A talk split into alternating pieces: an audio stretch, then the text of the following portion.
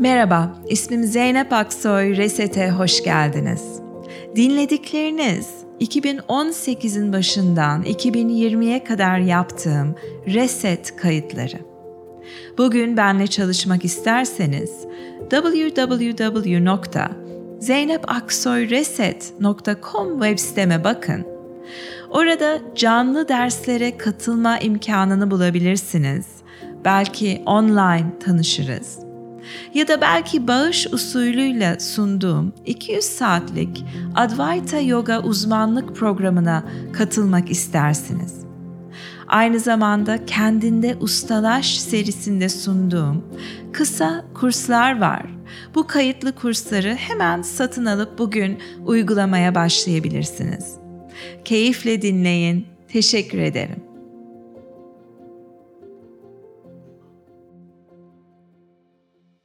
Merhaba, ismim Zeynep Aksoy. Reset'e hoş geldiniz. Hemen e, konuya geçiyorum çünkü e, bir 7-8 dakika geç başlamış oluyoruz bu gece. Ee, yine David'in bu Breathing Mind, uh, Mindfulness ve Meditasyon Koçluğu kitapçığından bir uh, alıntı yapıyorum bu gece. Ve uh, Buddha, Buda'nın ızdırabın sebebi olarak gördüğü üç iz, the three marks diye bir eğitisi var ve şöyle söylemiş. Geçicilik her fenomenen yani fenomen her olay, her düşünce, her maddi şey, her şey sürekli an be an değişim içerisinde. En zarif çiçekten en güçlü dağa kadar. İkincisi hiçbir şey tek başına durmuyor. Hiçbir insan, hiçbir nesne ayrı olarak var olamıyor doğasında hiç ayrı bir ve fixed bir ayrı ve her şeyden kopuk ve değişmez hiçbir yönü yok. Ruhu bile. Her şey mütemadiyen değişiyor ve birbiriyle geçiş halinde. Ve aynı zamanda doyumsuz. Hiçbir zaman açlığımız tatmin olmayacak insanlara ya da nesnelere tutunmaya çalıştıkça yani özümüzde geçiciyiz um, without substance yani elle tutulur bile değiliz ve mütemadiyen bir açlık hali var. Şimdi meditasyon aslında bir içgörü pratiği ve bu e, ızdırap yaratan üç unsuru, üç iz, the three marks, bunu anlamaya başlamamız için bir bilgelik, bir içgörü geliştirmeye başlıyor. Ancak bunları entelektüel olarak, kavramsal olarak anlamak yetmiyor. Profesör Mark Muse diyormuş Memphis Tennessee Üniversitesi'nde, e, Rhodes College'de, Memphis Tennessee'de diyormuş ki şöyle bir örnekle karşılaştırma yapıyor. Diyor ki hepimiz dünyanın yuvarlak bir küre olduğunu biliyoruz. Yer çekimi diye bir şey olduğunu biliyoruz. Ama hangimiz bunun matematiğini yaptı? Hangimiz bunun gerçekten fiziğini anlıyor? Bunları bilmek sadece varsayım. Yani hepimiz hem fikir oluyoruz ki dünya bir küre ve yer çekimi diye bir şey var ama aslında bilmiyoruz.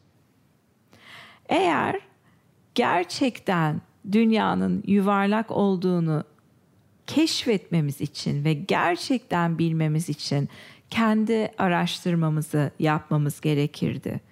Matematiğini ve fiziğini yapıp çok çok çalışmamız gerekirdi. Aynı şekilde işte bu üç izi de çalışmamız gerekiyor diyor. Kendi kendimize bunları keşfetmemiz gerekiyor. Onlar üzerinde meditasyon yapmamız gerekiyor ve bunların merceğinden pratiğe bakmamız gerekiyor. Yani pratiği yaparken baktığımız mercek şu değil. Neye tutunabilirim? Hangi travmamı arındırıp ondan sonra sağlıklı kalabilirim? Sağlığıma tutunayım. Mutluluğuma tutunayım. O mercekle bakmıyoruz pratiğe.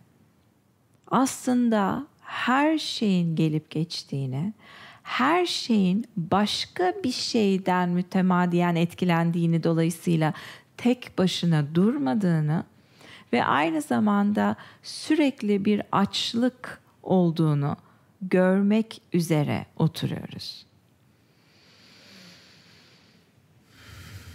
Ve bunları deneyimimizle bedensel olarak yaşamaya başlıyoruz.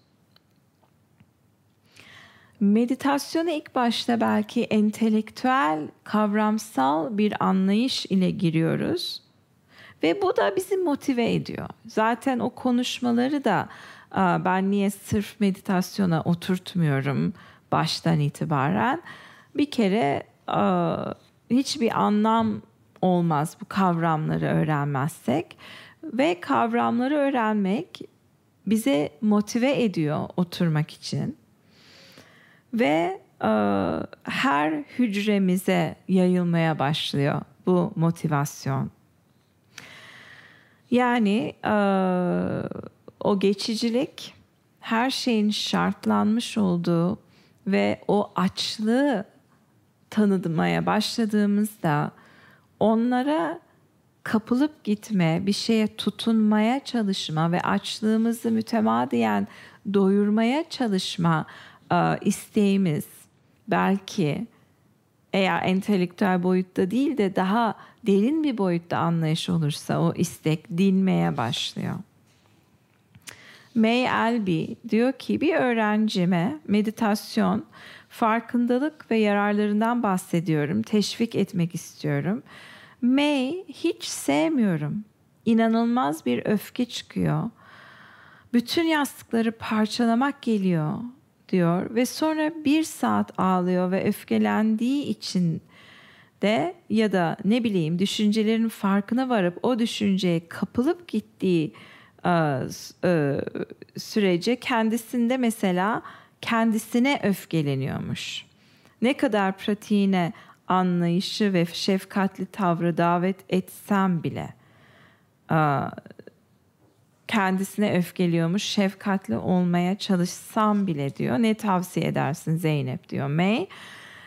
Tavsiye edeceğim şey öfkeyi burada buradan hissediliyor ki yani öfkeleniyorum ve bu kötü bir şey gibi e, yazmış. Hani bir sorun bu. Hani oturuyorum ama öfkeliyim. Peki oturup öfkelendiğinde bunu bir sorun olarak görmesen ve sadece o öfke filmini izlemek için gelmiş biri olarak o 4 dakika ya da 8 dakika kalsan bahsettiğim şefkat ve anlayış orada. Yani öfkelenmeyip şefkatli bir insan olayım değil. Bakın bu behaviorism, bu davranışçılık. Orada değiliz. Davranışlarımızı burada müdahale etmeye çalışmıyoruz. Ne oluyorsa kendi içimizde, kendi içimizde, yani meditasyon şey değil, karşında biriyle otur. Onunla konuşmaya başla. Bakalım şefkatli olabiliyor musun? O değil. Meditasyon tek başına kendinle yaptığın bir şey. Ne uğraşıyorsun davranışlarına? nasıl davranmak istiyorsan, nasıl duygu hissediyorsan kendine karşı bir anlayış ve şefkat. Çünkü diyormuş ya işte bir de öfkeleniyorum diye kendisine öfkeleniyor. Çünkü tükaka olmuş öfke. Öfke kötü bir şey. Yastık dövmek kötü bir şey. O, o derece öfkeli olmak kötü bir şey. Halbuki ben inanıyorum ki bu arkadaşın bir sebebi var. Bir sebebi var. Öfkelenmesi gerekiyor. Ama o öfkeyi bastırdığımızda, kendimizi beğenmediğimiz zaman öfkeli olduğumuzda sorun asıl orada olmaya başlıyor. Kaç kişi gördük? Hayatımızda eminim birçok kişi gördük kendisiyle rahat. Bir sürü saçmalıklar yapıyor. Bazı davran bizim beğenmediğimiz nasıl olur? Bizim beğenmediğimiz bir takım davranışlarda bulunuyor. Ama rahat. Çünkü kendini yargılamıyor. Bazı anneler ben şimdi düşünmeye çalışıyorum da o annelik alanında görüyorum.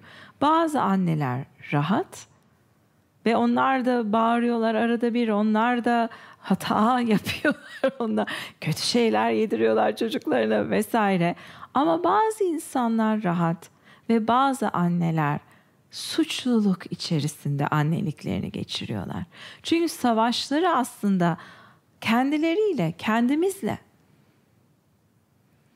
O yüzden burada arkadaşın öfkeyle kuracağı ilişkisi öfkeyi bir sorun olarak görmemek. Ve ondan sonra bakacağız ne oluyor.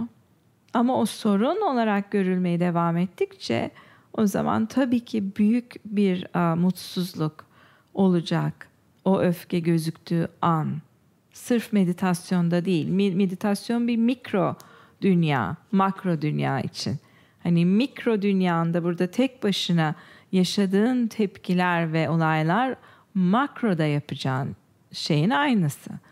O yüzden meditasyonda o mindfulness'ı beslemeye başlarsan öfkene o zaman gündelik hayatında da kendine daha toleranslı, tahammüllü bir insan olmaya başlarsın ve tabii ki öfkeli bir insan olmaya devam etsen bile öfken gelir ve geçer ve gelip sonra bir düğüm haline gelip seni sıkıştırmayabilir. Bir son bir paylaşım yapıyorum. İsmini vermek istemeyen bir öğrencimden. Öncelikle her gün vakit ayırıp değerli paylaşmalarınla bizim bize ışık tutmaya devam ettiğin için çok çok teşekkürler. Sağ ol.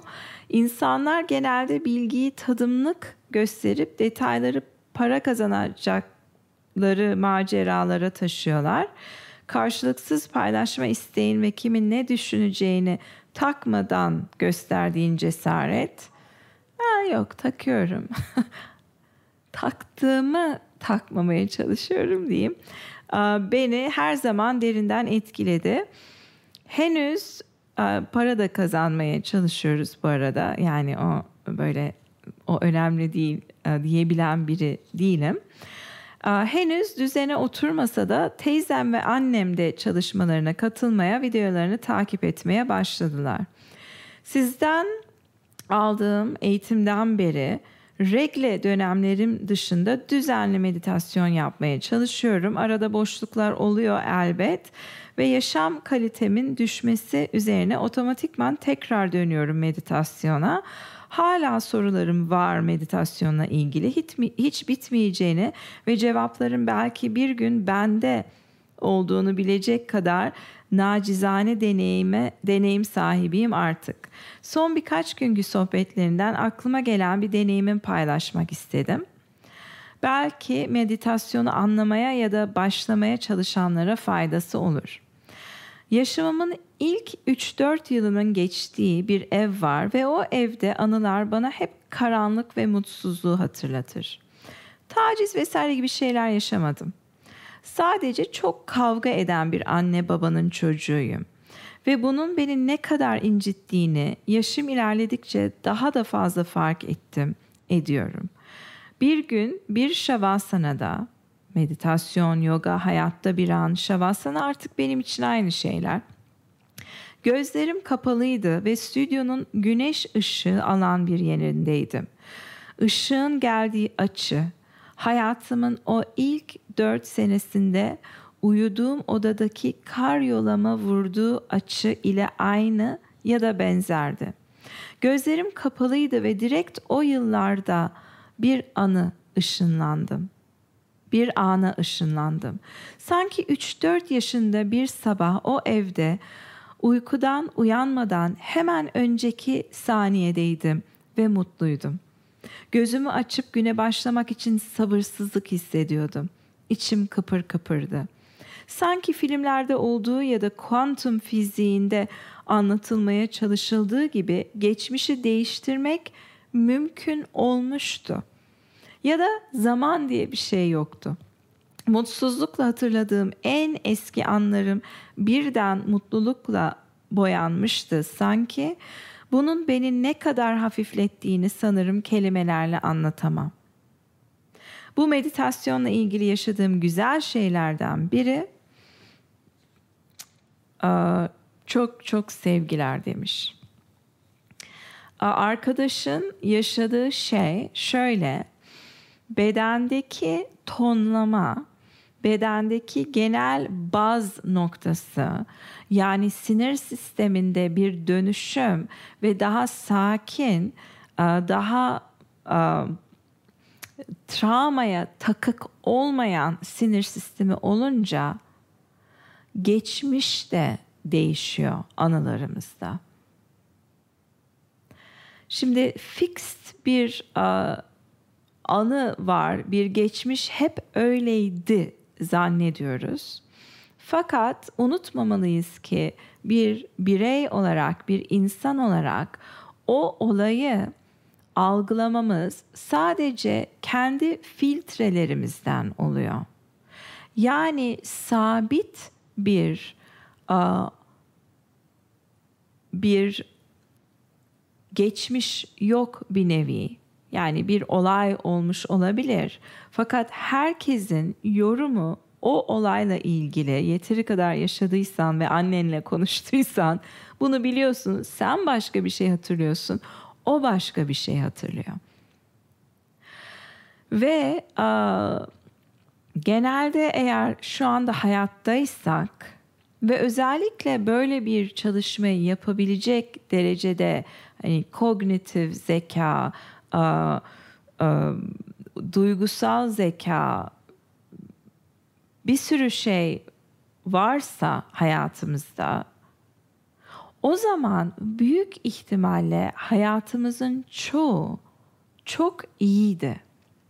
Fakat travmanın özelliği şu. Travma yeterince yaşanınca ki bu dedik düşük bazda ama sürekli olabilir ya da büyük bazda küçük olaylar, tek tük olaylar olabilir. Bunlar bizi negatif odaklı yapıyor. Yani hatırladığında negatifi hatırlıyorsun. Bir yere baktığında hataları görüyorsun. Bir gün yaşadığında ya da biriyle tanıştığında onun e, yargılayıcı ve negatif yönlerini fark ediyorsun ve kendinle ilgili. Bütün gün işliyor her şey çalışıyor her şey ama sonra bir şey tık olunca o bağırmaya başlıyor. O daha büyük oluyor. %99 iyi giden her şeye nazaran. Şimdi arkadaş yeterince yoga ve meditasyon belli ki yapmış ki baz noktası değişince birdenbire o kötü bir küçüklüğüm vardı 3-4 yıl diye düşündüğü zamanın bile algısı değişmeye başlıyor ve daha negatif olmayan şeyleri de hatırlamaya başlıyor. O açıdan şu anda yaptığımız şey geçmişimizi ve geleceğimizi etkiliyor. Bir tek bu an var. Bu anda tık değişince sinir sistemi tık değişince elektrik frekansı o zaman vung büyük çapta her şey değişiyor. Ve yaptığımız pratik çok sade ve bunu sabırla yapıyoruz ve o süreklilikle beyinde bu değişim olmaya başlıyor. Başlayalım meditasyonumuza. 20 dakika yapacağız. Dediğim gibi bütün 20 dakika zor gelebilir bugün ve 5 aşamanın ilk aşaması ya da belki ilk iki aşamasını yapmak isteyebilirsiniz. Rahat ve dik oturduğunuz bir pozisyon bulun. Gözleriniz eğer çok yoğun geliyorsa oturuş, çok fazla bir a, panik ya da heyecan oluyorsa açık olsun gözler. Yoksa kapatabilirsiniz ve tabii ki değişebilir. Aşama 1. Nefesten sonra say. Nefes al. Ver. Bir. Nefes al. Ver. İki. Nefes al. Nefes ver. Üç vesaire. Sırf açıklama gereği nefesimi ritmik olarak düzenli öyle yaptım. Aslında her nefes farklı. Nefesi kontrol etmiyoruz, müdahale etmiyoruz. Çünkü her şeyin sürekli değiştiğini ve her şeyin başka şeyler tarafından etkilendiğini gözlemleyebilmek istiyoruz. Nefes doğal, nefes bedenin ihtiyaçlarına göre değişiyor. Ona kadar sayarsanız yine birle saymaya başlayın. Dikkatiniz dağılırsa yine bir ile saymaya başlayın. Amaç çok çok saymak değil, daha ziyade sayıyı bir araç olarak kullanıyoruz. Dikkati nefese odaklamak için.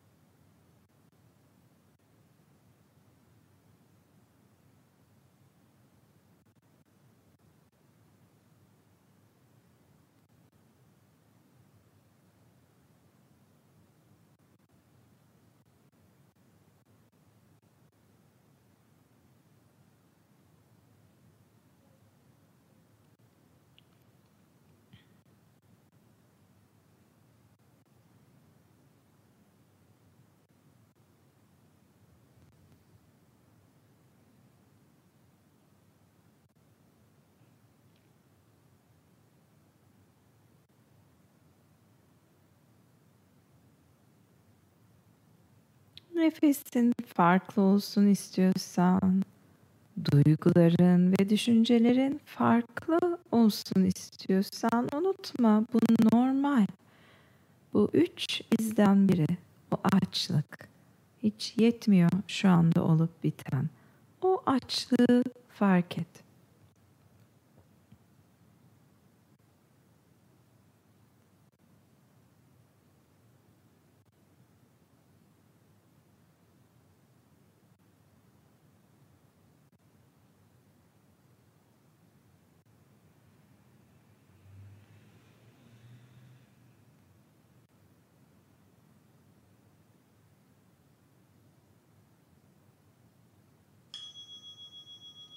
Aşama 2. Nefesten önce say. Bir nefes al, ver. İki nefes al, ver. Üç nefes al, ver vesaire. Birinci ve ikinci aşama arasında çok az bir fark var. Demin boşalan nefesin sonunda bu sefer de aldığınız nefesin başına yerleştiriyorsunuz sayıyı. Bir taşı bir göle bırakır gibi sayıyı bırakın. Ona kadar sayarsanız yine bire dönün. Dikkatiniz dağılırsa tekrar bire dönün.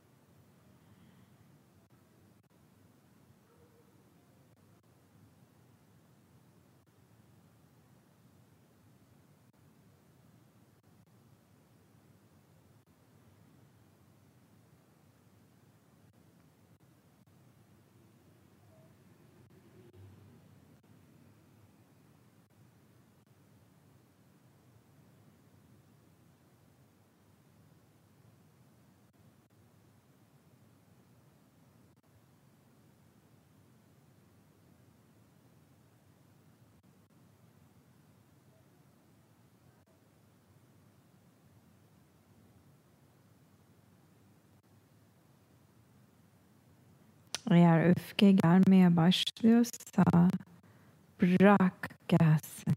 Onu gözlemle. Bedendeki yansımasına bak. Belki çok hareket ettirmek istiyorsun kollarını. Ettir.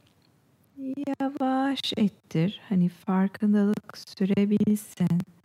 Sağ kolunu, sol kolunu yumruk oluşturmak istiyor. Ne dişlerine ne oluyor?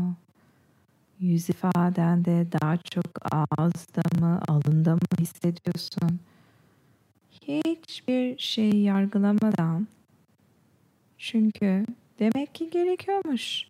Öfkelenecek bir durum varmış ve bunu bilmeyebiliriz. Hatırladığımız bir şey olmadığı gibi nesilden geçen bir şey olabilir. Yani senin başına gelmemiş olabilir. Ama epigenetics yani nesilden nesile genlerden geçen bazı şeyler var. Onu hissediyor olabilirsin. Sebebini takma. Bırak his yaşansın bedeninde.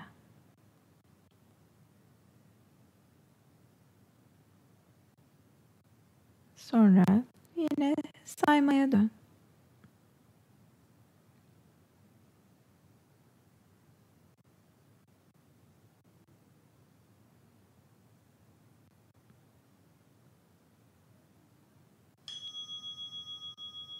Aşama 3. Saymayı bırak artık ama nefesine kal. Nefesin yarattığı bedendeki duyumları gözlemlemeye devam et.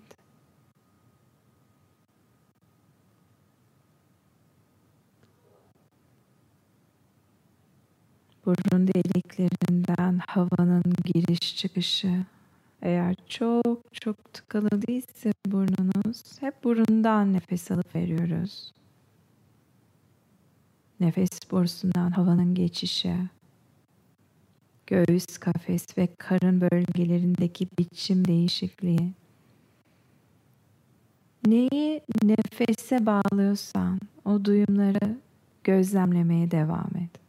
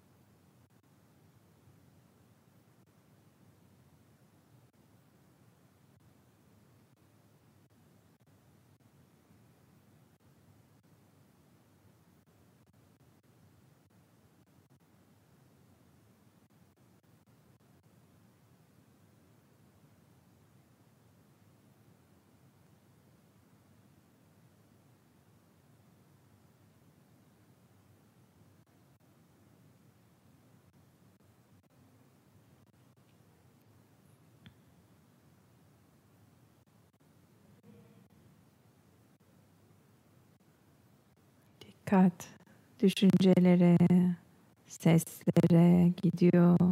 Bir ses geliyor, bir düşünce başlıyor. O düşünceyle ilgili başka düşünceler geliyor. Duygular oluşmaya başlıyor bedenin içinde. Her şey birbirine etkiliyor. Bunu fark et. Düşünce duygudan bağımsız değil, duygu bedenden bağımsız değil. Nefesten hiçbir bağımsız değil. Ve sonra nefesteki hislere dön.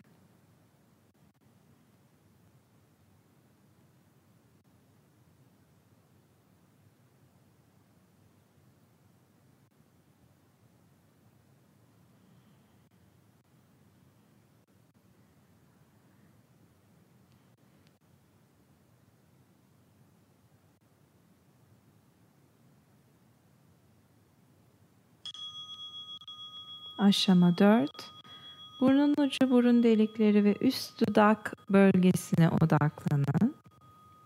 Bu ufak yüzün bölgesindeki hisler, buradaki değişen duyumlar, dar bir alana odaklanın. Nefesi nasıl burun deliklerinden girerken hızı, belki daha serin, ve çıkarken daha ılık nefes hızı başka olabilir. Sağ ve sol burun deliği farklı algılayabilir havayı. Bu tarz detaylara odaklanın.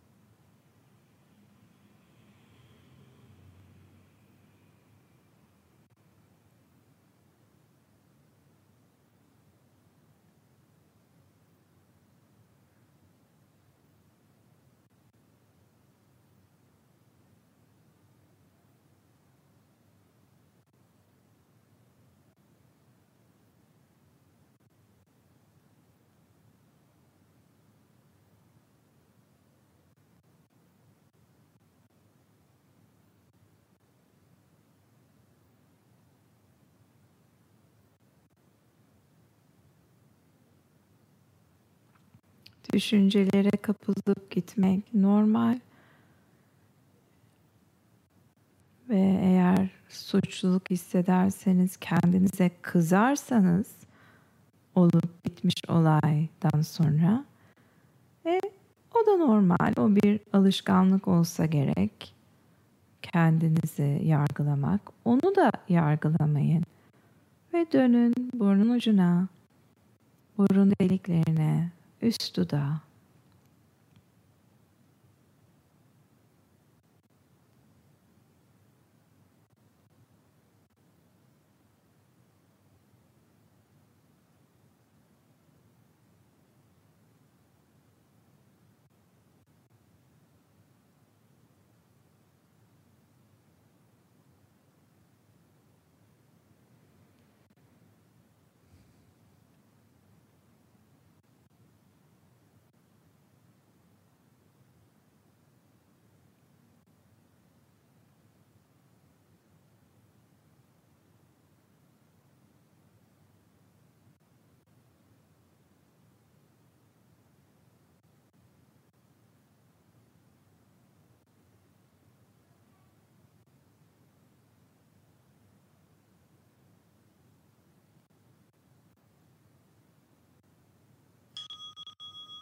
Ve son aşama sadece otur.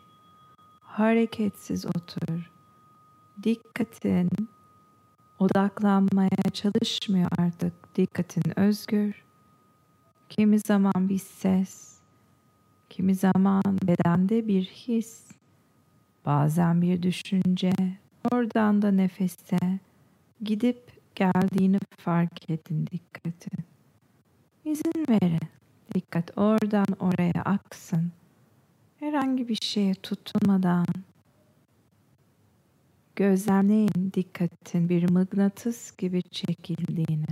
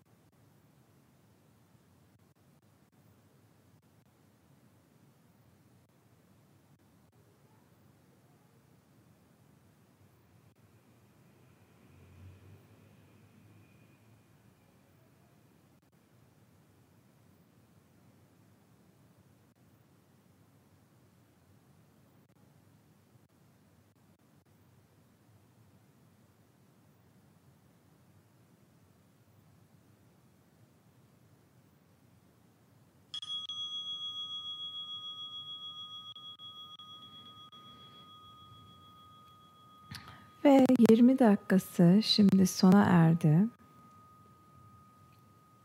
Eğer oturmak isteyenler varsa hala tabii ki devam edin. Yatıp biraz bedeni rahatlatmak ya da belki buradan direkt uykuya geçmek isteyenler vardır. Çok teşekkür ederim ve çok özür diliyorum bu 7 dakikalık gecikme için bu gece. Yarın 8 İspanyol saati ve 10 Türkiye saatiyle yapacağız. İyi akşamlar diliyorum.